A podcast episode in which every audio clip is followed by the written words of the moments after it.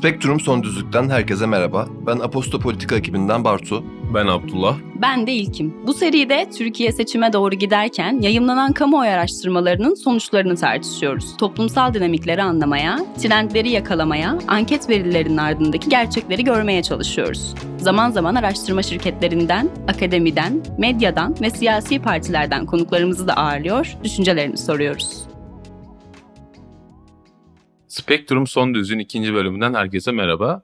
Bu hafta İlkim'le beraberiz. Geçen hafta yayınlanan ilk bölümümüzde ilk defa oy kullanacak genç seçmenler üzerine konuşmuştuk. Bu hafta da belirleyici seçmen olarak nitelediğimiz kararsız seçmenler ve Kürt seçmenler üzerine yoğunlaşacağız. Kararsız seçmen net bir parti veya aday tercihi olmayan kişiler için kullanılıyor. İlk anketimiz Yöneylemin anketi. Burada hem kararsızların dağıtıldığı hem de dağıtılmadığı sonuçlara bakacağız. Öncelikle ankette kararsızların oranı %10,9 olarak belirlenmiş. Bu oy oranına baktığımızda Partilere dağıtılmadan kararsızlar AK Parti'nin oyu %23,6, CHP'nin oyu ise %23,5 olarak ölçülüyor. İyi Parti %11,9, HDP %7,2, MHP ise %4,8'lik desteğe sahip olarak görülüyor. Aynı araştırmada kararsızlar oransal olarak dağıtıldığında AK Parti %29,6, CHP ise %29,4 oranında oy alıyor. İyi Parti %14,9, HDP %9,1, MHP de %6 olarak hesaplanıyor. En baştaki ankete döndüğümüzde kararsızların oranının neredeyse %11 olduğunu görüyoruz. Ve bu oran aslında kararsız seçmenin ikna edildiği durumda muhalefetin ya da hükümetin bu seçimi kazanabileceğini gösteriyor bize. Hep seçim hayati, en önemli seçim, en başta bütün Türkiye'nin belki de en önemli seçimi olarak lanse ediliyordu Haziran 2023 seçimi. Bence bu noktada söyleyebiliriz ki kararsızları da değerlendirdiğimizde gerçekten en hayati seçimlerden birine giriyoruz Türkiye için. Evet sana katılıyorum İlkim. Ee, çok yüksek bir kararsız ve oy vermeyeceğini belirten seçmen oranı var. Ama bence bu ankette üzerine durulması gereken nokta kararsızların siyasi partilere oy oranları etrafında dağıtılması. Ve burada da aslında hani AK Parti'nin de CHP'nin de aldıkları oy yüzdelerine göre kararsızlardan oy aldığını görüyoruz. Ama ben bunun özellikle 2023 seçimleri için yanlış bir metot olduğunu düşünüyorum. Çünkü şöyle bu kararsız seçmen Cumhur İttifakı'na mı yoksa Millet İttifakı'na mı oy vereceği noktasında aslında çok da kararsız değil. Millet İttifakı içinde kime oy vereceği noktasında kararsız. Çünkü Millet İttifakı'na bakıyorsun bir yanda merkezde bir İyi Parti var. Daha solda Sosyal Demokrat Cumhuriyet Halk Partisi var. Sağa bakarsak eğer e, şu an kesin olmamakla beraber Deva ve Gelecek Partisi'nin ve Saadet Partisi'nin de Millet İttifakı'ndan seçime katılacağını düşünürsek sağda AK Parti'den kopmuş ama ideolojik olarak hala AK Parti'nin devam niteliğindeki partiler de var. Yani çok bölünmüş bir aslında ve ideolojik olarak farklı spektrumlarda yer alan partilerden bahsediyoruz. O yüzden bu kararsızların parti özelinde dağıtılmasından ziyade ittifaklar özelinde dağıtılması gerektiğini düşünüyorum. Şimdi bunu destekleyen bir metropol araştırmanın anketi var. Sadece kararsız seçmenler üzerine yoğunlaşıyor ve diyor ki hangi ittifaka daha yakınsınız? Millet İttifakı'na yakın olanlar %39,9, Cumhur İttifakı'na yakın olanlarsa %27,9. Yani kararsız seçmenin çok büyük bir kısmı Millet İttifakı içinde hangi partiye oy vereceği noktasında kararsız. O yüzden yapılacak bundan sonraki anketlerde özellikle ittifaklar üzerine gidilmesinin daha doğru olduğunu düşünüyorum. Ve bu noktada da 2023 seçimlerini aslında bir partilerin seçimi olarak görmemeliyiz. Hani evet 2023 belki de Türkiye'nin en hayati seçimi ve bu noktada hangi partinin seçimi kazanacağından ziyade hangi ittifakın veya hangi Türkiye vizyonunun seçimi kazanacağı çok önemli. Bunun üzerine yapılan işte nasıl bir Türkiye'de yaşamak isterseniz anketleri var. Demokratik ve laik bir Türkiye'de mi yoksa işte otoriter ve muhafazakar bir Türkiye'de mi anketleri var.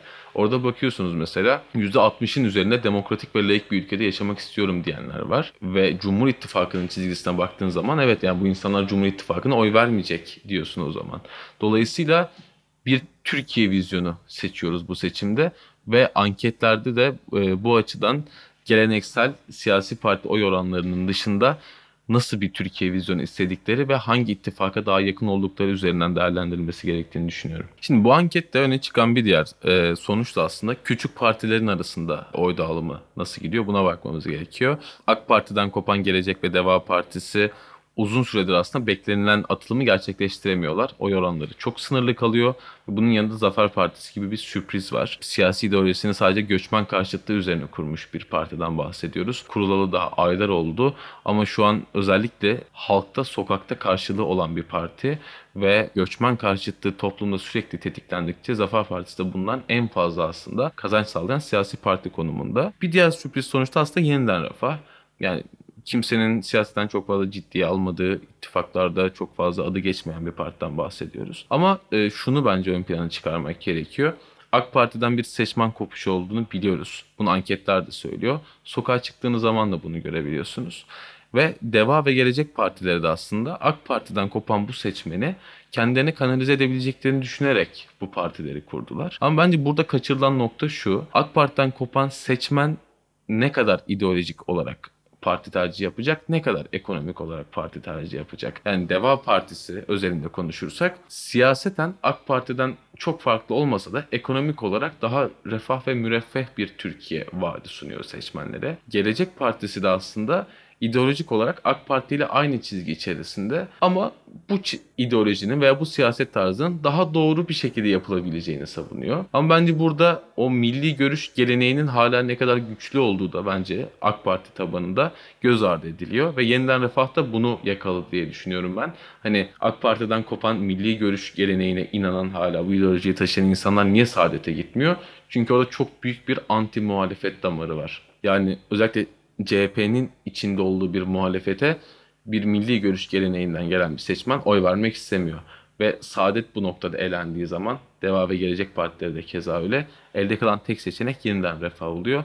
O yüzden AK Parti'den kopuş arttıkça aslında seçime e, yaklaşan süreçte yeniden refahın biraz daha oy oranını arttırdığını belki sürpriz bir sonuç yapabileceğini görebiliriz diye düşünüyorum. Kararsızların büyük çoğunluğunun şu anki siyasi gündemde muhalefete oy vereceğini değerlendiriyoruz. Bunun en büyük nedenlerinden biri ekonomik kriz Türkiye'deki ve hak ihlalleri. Ama bunun aksini söyleyebileceğimiz yani değerlendirebileceğimiz bir anket var elimizde. Metropol'ün anketi bu da. Muhalefet partilerine oy veren seçmenlerle yapılmış bir ankette bu seçmen grubunun %58,1'i muhalefetin Cumhurbaşkanı adayı kim olursa olsun oy vereceğini söylemiş. Ancak ilgi çekici sonuç eğer muhalefetin Cumhurbaşkanı adayını beğenmezlerse bu grup tek kişiler %17'si Cumhurbaşkanı Erdoğan'a oy vereceğini söylemiş. Burada demin de söylediğim gibi kararsızların ağırlıkta olduğunu düşünüyoruz. Yani kararsızların ağırlıkla muhaf- muhalefete oy vereceğini söylüyoruz. Ama bu sonuca bakıldığında hali hazırda zaten muhalefeti destekleyen bir kesimin %20'si ben eğer adayı beğenmezsem Erdoğan'a oy vereceğim diyorsa burada iki meseleyi konuşmak gerekiyor. Bir, Erdoğan'ın bu zamana kadarki yönetim sürecinde belirli bir noktada insanlara ya ben ya karşısı yani ben her zaman ikinci seçeneğimi oturtmuş olması. Belki halk tabanında bir güven oluşturdu insanların bilinçaltında. E, buna dikkat çekmemiz gerektiğini düşünüyorum. İkincisi de eğer muhalefet doğru adımlar atmazsa ve halkın var olan sorunlarını çözmeye yönelik adımlarını devam ettirmezse şu anda bunlar söylem olarak var ama hala biz seçime yönelik bir icraat veya şunu yapacağız bunu yapacağız gibi bir vaat görmedik. Sadece konuşuluyor. Bunun dışında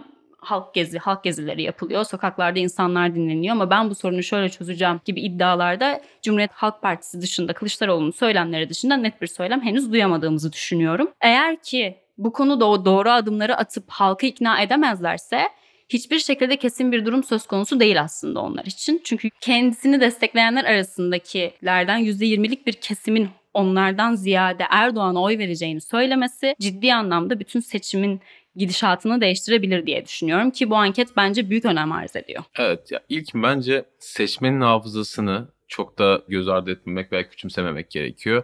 Çünkü 20 yıllık AK Parti e, iktidarı döneminde muhalefet açısından iki büyük seçim hezimeti yaşandı aslında. Bunlardan birincisi Ekmenettin İhsanoğlu'ydu. Diğeri de Muharrem İnce'ydi. Bu her iki aday da toplumun özellikle muhalif seçmenin talepleri göz önünde bulundurulmadan hatta direkt sorulmadan ortaya çıkarılmış isimlerdi. Ve Erdoğan ikisine karşı da ezici bir üstünlük sağladı aslında seçimlerde. Ve her seferinde daha da otoriter bir rejim inşa etti bu seçimlerdeki üstünlüğü sebebiyle ve muhalif seçmen artık bundan korkuyor. Şu an çıkacak adayın tekrar Erdoğan'a büyük bir farkla yenilmesi büyük veya küçük artık fark etmiyor aslında ve bu rejimin artık gerçekten kontrolden çıkıp hayatın her alanına nüfuz edecek hale gelmesinden gerçekten korkuyor seçmen. Ve muhalefetin bunu göz önünde bulundurması gerekiyor. Seçmene gerçekten güven verecek ve onların taleplerini göz önünde bulundurduğunu seçmene hissettirebilecek bir aday belirleme süreci geçirmesi gerektiğini düşünüyorum. Ve bence ikinci hususta muhalefeti oluşturan siyasi liderlerin çok farklı ideolojilerden ve sosyoekonomik durumdan gelmesi ve muhalefetin içindeki e, daha doğrusu muhalif seçmenlerin de çok farklı uçlarda yer alıyor olması. Evet hepsinin ortak bir demokrasi talebi var. Hepsinin ortak bir Cumhur İttifakı'nın seçimi kaybetmesi yönünde talebi var. Ama bunu kimin gerçekleştireceği, yeni Türkiye'yi kimin inşa edeceği konusunda bir görüş veya fikir birliği yok muhalif seçmende de. Yani şöyle düşünelim. Siyasi spektrumun çok solunda yer alan bir seçmen Ahmet Davutoğlu'na veya Ali Babacan'a neden oy versin? Çünkü bu adayların hala AK Parti ideolojisini temsil ettiğini ve kendi yaşam tarzına bir tehlike oluşturduğunu düşünüyor. Ve aynı zamanda çok sağda yer alan bir seçmenden, bir Saadet Partisi seçmeninden düşünelim. Onun için mesela bir Saadet Partisi seçmeni için CHP'nin içindeki Canan Kaftancıoğlu ismi onun Türkiye tasavvuruna veya ideolojisine düşman bir figür aslında. Bu AK Parti'nin de bir başarısıdır veya Cumhurbaşkanı Erdoğan'ın bir başarısıdır. Muhalefeti bu kadar bölebilmiş olması muhalefetin ortak bir demokrasi talebinde bile e, tam olarak bir araya gelemiyor olması. Ben burada sana katılmadığımı söylemek zorundayım. Çünkü aslında ideolojinin çok önemli olduğuna kesinlikle katılıyorum ve temelden gelen geleneksel bir görüş, bir bakış olduğuna da inanıyorum. Özellikle aile aktarımıyla tutulan partiler ve senin yaşadığın hayatın sana gösterdiği şekilde bir siyasi tavır ediniyorsun. Yani bu bir hayatla, yaşamla gelen bir şey. Yaşam tarzının çok büyük bir etkisinin olduğu bir taraf. Ama özellikle Haziran 2023 seçimlerinde belirleyici olanın ideolojilerden ziyade ve AK Parti'nin yarattığı muhalefete karşı düşmanlıktan ziyade artık çünkü bence oraları geçtik. Gerçekten şu noktada kim olursa olsun halkın sorununu dinleyen, anlayan ve buna gerçekten çözmek için ciddi anlamda projeler ortaya koyanların kazanacağını düşünüyorum. Bu Saadet Partisi olabilir, HDP olabilir, CHP olabilir, 10 partinin ittifakı olabilir, 6 parti ittifakı olabilir ya da HDP'nin iddia ettiği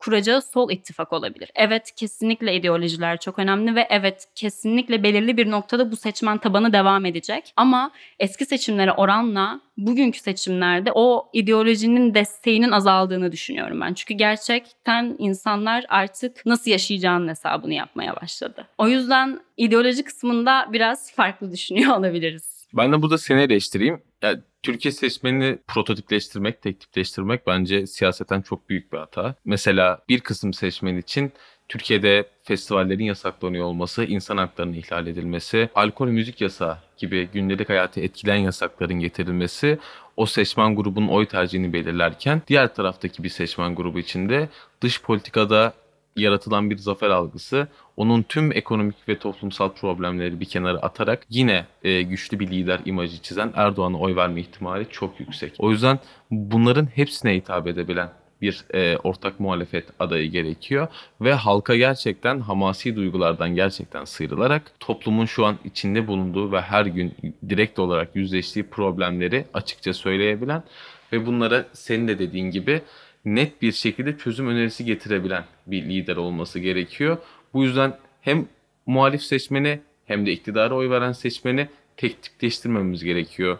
2023 seçimlerinde gerçekten sağlıklı bir sonuç alınabilmesi için. Ee, aslında tek tipleştirme değil, sadece tabanda e, bütün problemlerin aynı olduğuna inanıyorum. Daha doğrusu tek bir problem olduğuna inanıyorum. Bu yüzden aslında bunu söyledim. Çünkü dediğim gibi yani ekonomik krizin ve hak ihlallerinin herkese farklı noktalarda da olsa etkilediğine inanıyorum. Zaten tek tipleştirme gibi bir ihtimalimiz söz konusu değil. Çünkü çok farklı etnik kökenlerin bulunduğu ve çok farklı düşünce kalıplarının bulunduğu bir ülkede yaşıyoruz. Hatta farklı bir seçmen grubundan bir anket var sırada. Belirleyici seçmen gruplarımız arasında yer alıyor Kürt seçmenler. Bu da yine bir Metropol'ün anketi ve Metropol araştırma Temmuz 2022 itibarıyla Kürt seçmenin %34,2'sinin HDP'ye, %21,3'ünün AK Parti'ye, %17,2'sinin CHP'ye oy vereceğini ortaya koymuş araştırmasının sonuçları. Kürtler arasındaki kararsızların oy oranı da %14,1 olmuş ve burada Spektrum'un çarşamba günü yayınladığımız bülteninde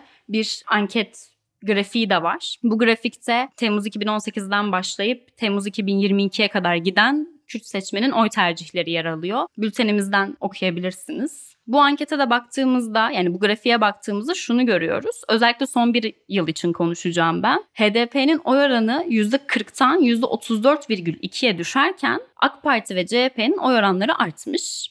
Ve burada aslında temelde HDP'nin içindeki farklı siyasi söylemlerin etkili olduğunu düşünüyorum. Demirtaş'a baktığımızda Millet İttifakı'na altılı masaya daha yakın söylemlerde bulunurken şu anki eş genel başkanların daha e, biz kendi ittifakımızı kuracağız, biz kendi sol ittifakımızın yanında olacağız söylemlerinin ön plana çıkması bence parti içinde ve tabanında ciddi anlamda bir kafa karışıklığına yol açıyor. HDP kurulduğundan bu yana aslında en net tavrı olan partilerden biriydi. Ne istediğini ve ne şekilde yapmak istediğini çok net dile getirmiş partilerden biriydi ama özellikle Demirtaş'ın gidişinin ardından son dönemde ciddi anlamda içeride bir karışıklık oldu olduğunu düşünüyorum. Ki Kürt seçmenin içinde de zaten farklı düşünceler de mevcut. O yüzden bence artık bu kısım anketlere yansımaya başladı diye düşünüyorum. Evet ya bunu geçen hafta Spektrum'da yazdığımız aslında Selahattin Demirtaş e, HDP'yi hangi siyasi düzleme çekmeye çalışıyor başlıklı yazımızda da ele almıştık. Senin dediğin gibi Selahattin Demirtaş'ın cezaevine gönderilmesinden bu yana HDP'de bir eksen kayması diyemeyiz aslında. Siyaseten kendini nerede konumlandıracağına ve hangi kutba daha yakın olacağına dair bir kafa karışıklığı var dediğin gibi. Ee, şu anki HDP'nin durumuna baktığımızda Selahattin Demirtaş bence HDP'nin Kürt seçmenlere hitap etme kabiliyetinin ki bunu anketlere bakarak söylüyoruz azaldığını gördüğü için HDP'yi bir düzlemin üzerine oturtmaya çalışıyor. Ve 2023 seçimlerinin tüm muhalefet partileri için olduğu gibi HDP için de bir kader seçimi olduğunu biliyor. Ve Millet İttifakı ve HDP arasında bir uzlaşı zemini oluşturmaya çalışıyor. Bu ne kadar işe yarayacak veya muhalefet tabanından ne kadar olumlu karşılık alacak bunu şu an bilemiyoruz. Ama şu an Mithat Sancar'ın veya Pervin Buldan'ın açıklamalarına baktığımız zaman belirli en azından asgari koşullar sağlanmazsa böyle bir ittifakın gerçekleşmeyeceği net bir şekilde belirtiliyor. Ve senin de dediğin gibi üçüncü bir sol ittifak kurulması ihtimali de çok güçlü. Ve Demirtaş'ın aslında en önemli buradaki söylemi HDP'nin Türkiye'lileşmesi yolunda yapılan çağrı. Önce çuvaldızı kendimize batıralım, iğneyi sonra muhalefete batırırız diyor Demirtaş. Ve burada da aslında evet e, şunu söylüyor. HDP'nin bir etnik kimlik partisi olmaktan çıkması, Türkiye'nin geriye kalan diğer sorunlar üzerine de çözüm üreten, e, siyaset üreten bir parti haline gelmesi ki HDP'nin bu konularda da toplumu ilgilendiren tüm konularda siyaset önerileri var veya çözüm önerileri var. Ama bunu kamuoyuna ulaştırma noktasında yetersiz kaldığını söyleyebiliriz. Demirtaş'ın HDP için çizdiği vizyonda bu aslında biz bir Türkiye partisi olma yolunda ilerleyelim ve doğal olarak zaten muhalefetin içine katılalım. Yeni kurulacak demokratik Türkiye'de biz de yer alıp şu an dile getirdiğimiz tüm sorunları belki çözme şansına sahip olabiliriz diyor. Ve ama burada e, yani yükselişe geçen özellikle Kürt seçmenler arasında AK Parti ve CHP'ye eğilmek gerekiyor. Bir önceki hafta da aslında ele almıştık bunu. CHP son dönemde Güneydoğu illerinde ve Kürt seçmenlere yönelik çok fazla seçim kampanyası yürütüyor. Kılıçdaroğlu da direkt olarak aslında iletişime geçiyor veya sesleniyor diyebiliriz. Dolayısıyla bölgede CHP'ye karşı yükselen bir talep var. Bu oy oranlarına da yansıyor. AK Parti bölgede her zaman zaten güçlü bir partiydi. Güneydoğu veya Doğu Anadolu bölgesinde özellikle AK Parti ve HDP arasında bir yarış görüyorduk her zaman zaten. Ve o bölgedeki insanların özellikle dini duygularına hitap eden bir parti olması sebebiyle AK Parti'nin oy oranları da azımsanamayacak ölçüde. Bir de Kürt seçmenin oy tercihinin aslında daha genel tabloda seçimlere nasıl yansıyacağına bakmamız gerekiyor. Yani HDP'nin dahil olmadığı bir Millet İttifakı veya muhalefet bloğu diyelim Erdoğan'a karşı AK Parti Cumhur İttifakı'na karşı seçimleri kazanabilir mi? Sayısal olarak çok zor görünüyor. Yani muhalefetin ortak adayı evet Erdoğan'a karşı e, anketlerde seçimi kazanıyor ama parlamento seçimlerine baktığımız zaman yeterli çoğunluk sağlanamıyor. Dolayısıyla Millet İttifakı'yla HDP arasında uzlaşı bir gereklilik artık.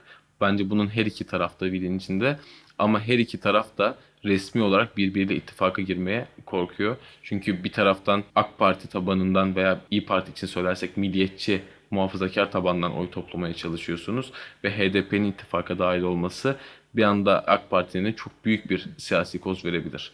Yani özellikle AK Parti siyasetinin toplumu kutuplaştırma siyaseti olduğunu düşünürsek HDP'nin Millet İttifakı'na dahil olması kendilerinden kopan seçmenlerin direkt muhalefete kanalize edilmesini engelleyecek çok fazla söylem yaratabilir iktidar için. Bu istenmiyor. HDP açısından baktığımız zaman da yani Kürt seçmenin muhalefet içerisindeki milliyetçi partilerle bir uzlaşı sağlayabilmesi çok mümkün görünmediği için üçüncü bir ittifak yoluna gidilmeye çalışılıyor. Ama ben eninde sonunda özellikle muhalefetin ortak cumhurbaşkanı adayı konusunda HDP ve Millet İttifakı'nın bir araya geleceğini düşünüyorum.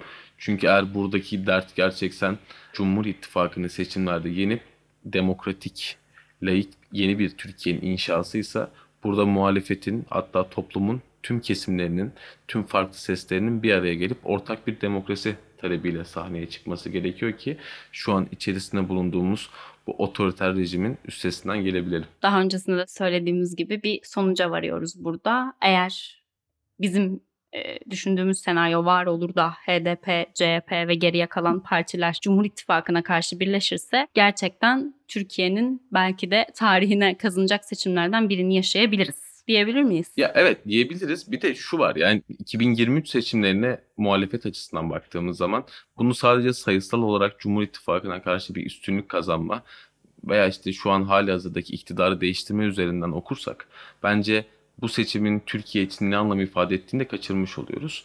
Bu hafta belirleyici seçmenler üzerine konuştuk. Kararsızlar, e, oy vermeyeceğini söyleyenler ve Kürt seçmenler üzerine tartıştık.